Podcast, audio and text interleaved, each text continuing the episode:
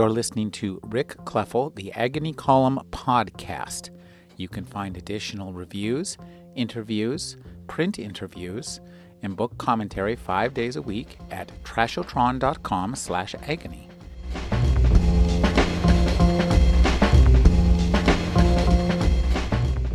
Alan Cheuse is a novelist whose latest book is To Catch the Lightning. He's the book commentator for NPR's All Things Considered. Thank you for joining me, Alan. Hey, it's my pleasure, Rick. Alan, let's talk about some books that you uh, were telling me about. And I'd like to start with Daniyal Mueenuddin's In Other Rooms, Other Wonders. It's a very interesting look at a part of the world we don't often get to hear about in literature. Yeah, it's all, almost all the stories, except for one, uh, are set in uh, Pakistan. And, uh, I mean, the funny thing is, I think he's the best news story writer in America, except he lives in Pakistan.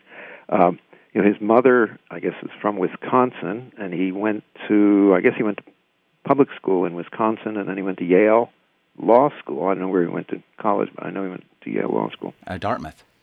Oh, he went to Dartmouth as an undergraduate. Yeah. Uh-huh. Mm-hmm.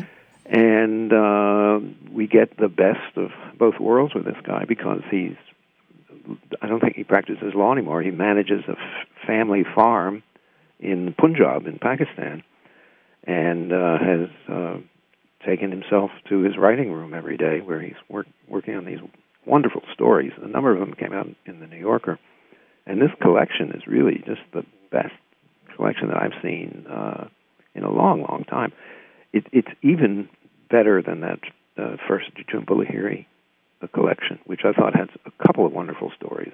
She didn't really prove herself until this new collection, but uh, that she's just brought out. But uh, this is just pitch perfect. Every story is terrific. It's got a huge cast of characters from all classes and um, from contemporary Pakistan, and uh, you know, it opens with a story about an electrician who gets enough money to buy a new motorcycle, and, and when somebody tries to steal it from him, he goes well, he gets some revenge. And you know, there's a rich girl from Islamabad. Uh, there's a you know a, a manager, a farm manager. Uh, not a, unlike the author. Yes, there's a you know wealthy landowner. So he really cuts across the strata of uh, contemporary Pakistani society. Um, and so, and he's he's quite uh, I don't know how often this word is invoked, probably a lot, right? Chekhovian, in that he's a he's studying human behavior and and uh, gives us great insight into into the behavior of these people and makes us think of our own behavior, which I think that's what you want from a story writer, don't you? Mm-hmm. And, and, it's nice that the stories are are intertwined because there's an interplay between the stories that, that I think uh, gives us a, a, a, wider vision both of the of the elements and characters within the stories and uh, of the places he's writing about. Yeah, in that sense, you know, he's learned from from uh, reading Winesburg, Ohio, and he's learned from Faulkner, uh, because all of these people are connected in one way or another to the, to this big landowner in in uh, Punjab. Now he's back in in Pakistan. Do we know what he's working on now? Uh, I don't know. I don't know. I mean, I I, you know, I'd read a story or two in the New Yorker, and I read this collection, but I don't know. I haven't seen anything about him.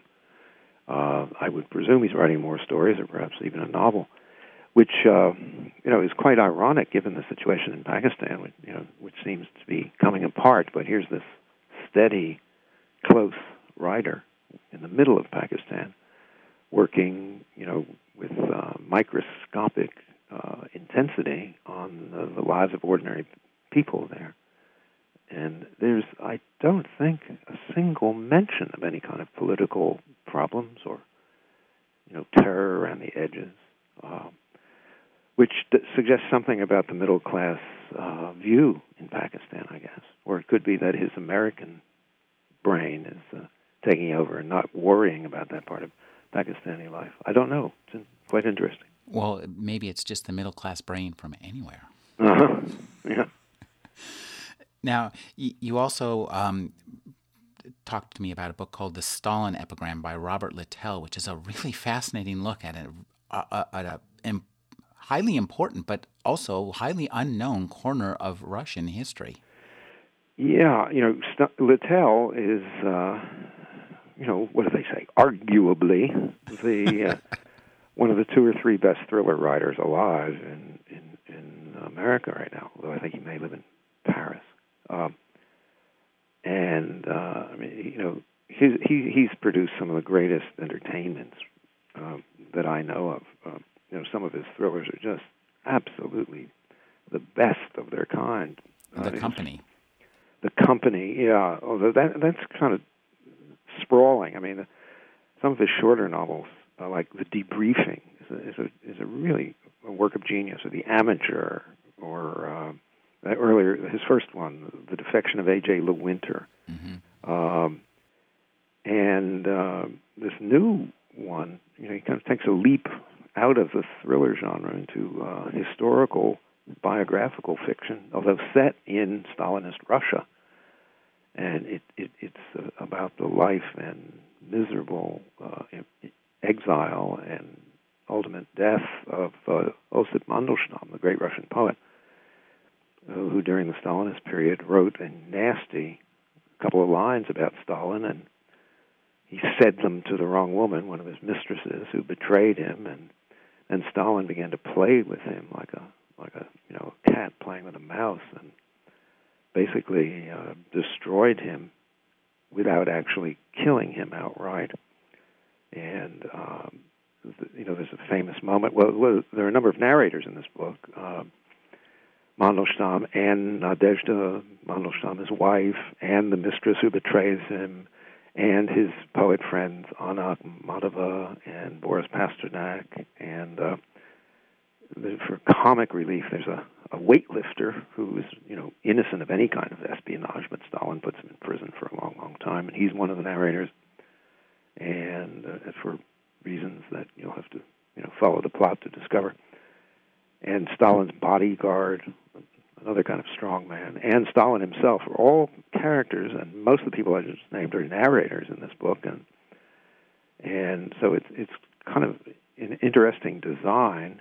So it's strictly not, uh, you know, classical biographical fiction because he does he uses all these various narrators, and the story is about the the daring and kind of naivete and uh, eventual crumbling of consciousness on the part of Mandelstam, uh, as well as a, an amazing portrait of the period with all of its all of its um, political miseries and show trials and executions. Uh, so it really broadens the scope of the political thriller enormously and uh, brings this uh, extraordinary poet to life at what is really the high point and the bravest moment of his life during the terrible, darkest moments of Stalinist Russia. I think it's it's a wonderful entertainment. I mean, you know, I don't know if I go so far as to say it's a great novel, but it's an enormously entertaining work of uh, genre fiction. Let's put it that way.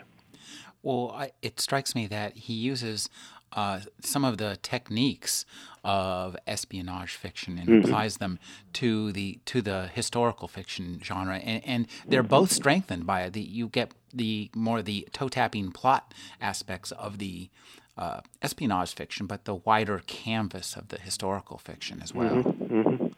Yeah. yeah. And, and uh, highly recommended. Highly recommended. Comes out uh, the end of the month.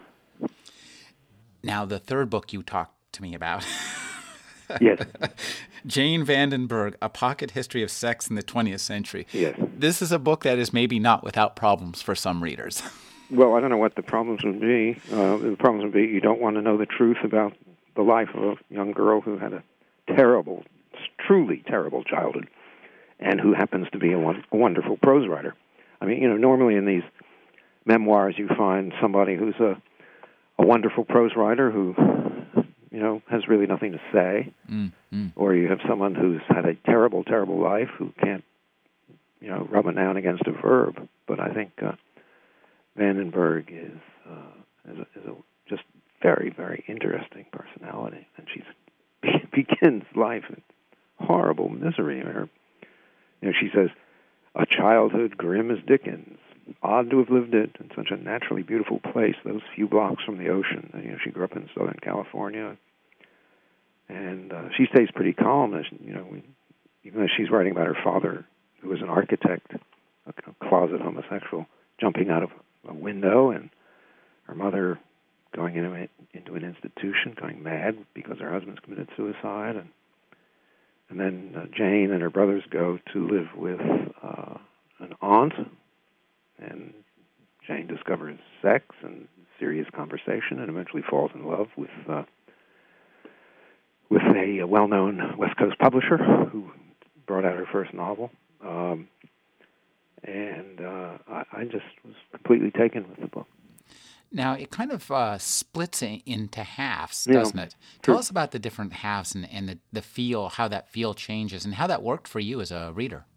Well, you know, uh, you could say it's not entirely cohesive. Because, you know, the first half is this, is about this grim Dickensian childhood, and the second half is about her discovery of the world and love, and as she puts it, con- even conversation. Uh, so, uh, you know, it, there's no real arc of the, to the narrative. It kind of just falls apart in the second half. But, um, you know, the pieces of an interesting writer more interesting to me than the cohesiveness of a dull writer. So, um, I, I, just found the book. I, I was just really taken with it. I've been speaking with Alan Cheuse. His new book is To Catch the Lightning. We talked about In Other Rooms, Other Wonders by Daniyal Mueenuddin, The Stalin Epigram by Robert Littell, and Jane Vandenburgh's A Pocket History of Sex in the 20th Century. Thank you for speaking with me, Alan. My pleasure.